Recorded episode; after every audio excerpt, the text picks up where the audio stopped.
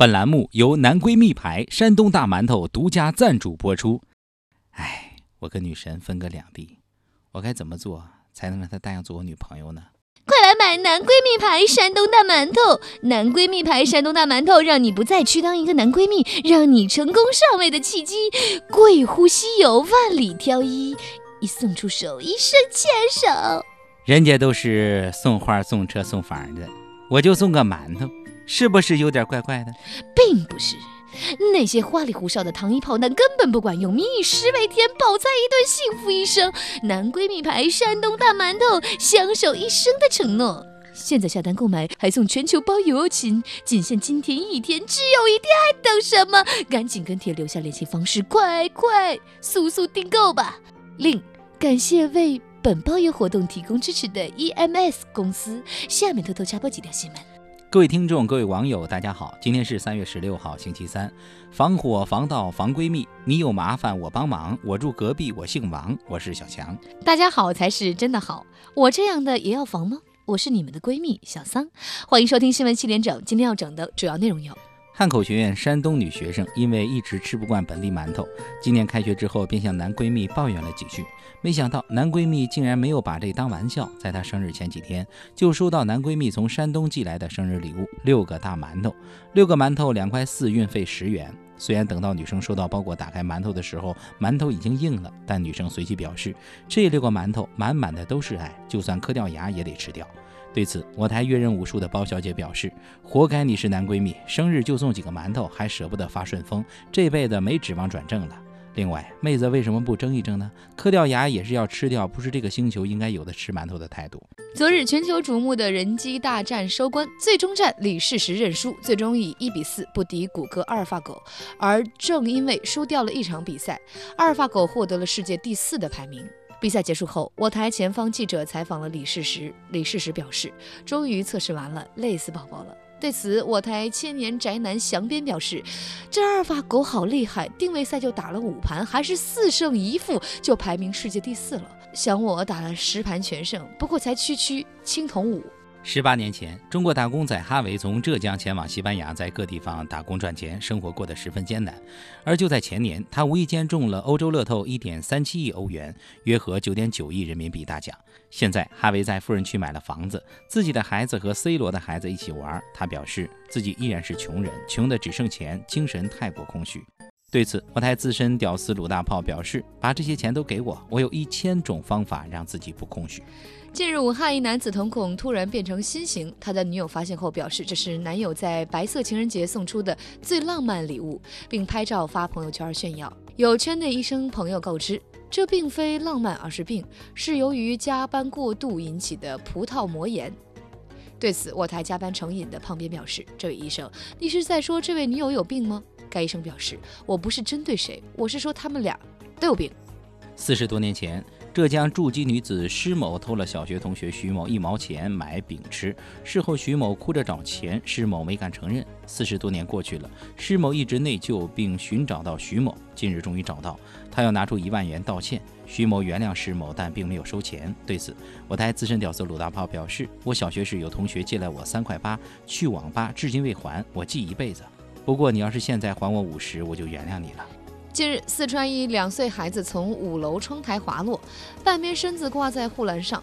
楼下一建筑工人发现后，从一楼徒手爬上五楼，把孩子推回屋内。但上楼容易下楼难，男子欲往下爬却无从下脚，被困五楼护栏外。半小时后，消防员赶到将其救下。被救后，该男子擦了擦冷汗，表示现在最想感谢的发明那个防盗网的人。小静和小丽是好闺蜜。小丽结婚时，小静刚刚参加工作，工资很少，但她仍旧给了五百块钱份子钱。近日，小静要结婚，没想到小丽却说家里有事儿不能参加婚礼，连份子钱也没给。小静越想越气，向小丽讨要礼钱，两人还为此闹到了派出所。对此，我台腐女小编秋子表示，闺蜜面前笑得虚伪，兄弟面前勾肩搭背，只有基友面前才能实实在在。近日，重庆一名年轻男子在街上裸奔，不少市民报警。据该男子称，因为听闻自己母亲生病的消息，他觉得很难过，便脱衣服裸奔。民警怀疑该男子精神有病，但其举止言行却与常人无异。对此，我台阅人无数的包小姐表示：“你难过就裸奔，考虑过别人的感受吗？你这体格足以让更多人难过了，好吗？”近日，有网友晒出国民老公王思聪在北京 K T V 一晚的消费单，六张单据显示，这场聚会总共消费了二百五十万。对此，富二代李天儿表示，原来真的富二代也会在 K T V 玩十五二十，终于干了一件富二代该干的事。不过，钱该省还得省，要是我先把 K T V 买下来再玩。近日，重庆街边一家不足十平方米的小吃店，标价一百五十元一碗的牛鞭酸辣粉让不少市民望而却步。店家表示，所有食材都是凌晨四点去屠宰场买回来的，货真精细，卖的就是稀缺。工商物价部门也表示，该定价不违规。对此，我台吃货小编大包子表示，爱吃不吃有什么好争议？无聊，反正我不吃。下面请听详细新闻。近日，重庆市街边一家面庄标价一百五十八元一碗的酸辣粉让不少市民望而却步。该店面积不足十平方米，简易装修，服务员统一着装。前上价目表显示，牛鞭面、牛睾丸面等均为一百五十八元一碗。对于价格质疑，店家表示，所有的食材都是凌晨四点去屠宰场买回来的，货真精细，走的是差异化路线，卖的就是稀缺，可以给更多的消费者以选择。工商物价部门表示，属于明码标价，并未违规。对此，我台资深吃货小编大包子表示，这食材多稀缺，一头牛有几条鞭几个丸，一碗面要死多少头牛，你知道吗？珍爱食材，从我做起。我台拥有生理学家执照的黄博士表示，吃了牛鞭粉滋阴壮阳治软病，喝了牛鞭汤上下翻飞下助夯，所以说功能充足，价有所值。我台富二代李天二表示，在咱这儿，价格和价值是风马牛不相及的两个东西，不要跟我谈论价值，我我们只看价格。要是店面装修好些，或者是在酒店卖的，估计就没有人说三道四了。据后续报道，该店店主装修了店面，并在全球开了近千家分店，成功将一五八牛鞭酸辣粉推向全球，成为餐饮界新的传奇。假作真时真亦假，继李世石赋予阿尔法狗之后，宇宙第一人恩恩决定挑战阿尔法狗。近日，举世瞩目的人机大战如火如荼地进行，经过连日鏖战，最终李世石一比四不敌阿尔法狗，败下阵来。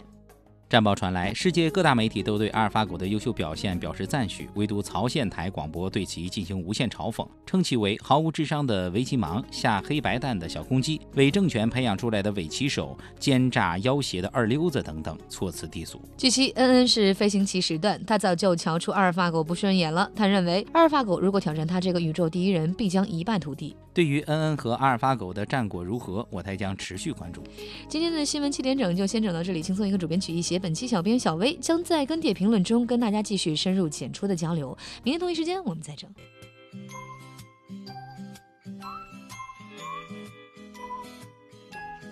啊，现在人工智能太可怕了，嗯、还有没有是什么人工智能无法取代的呀？当然有啊，研究生他们的劳动力太廉价了，比搬砖的还便宜。我就是研究生啊，那咱今天下班吃馒头去吧。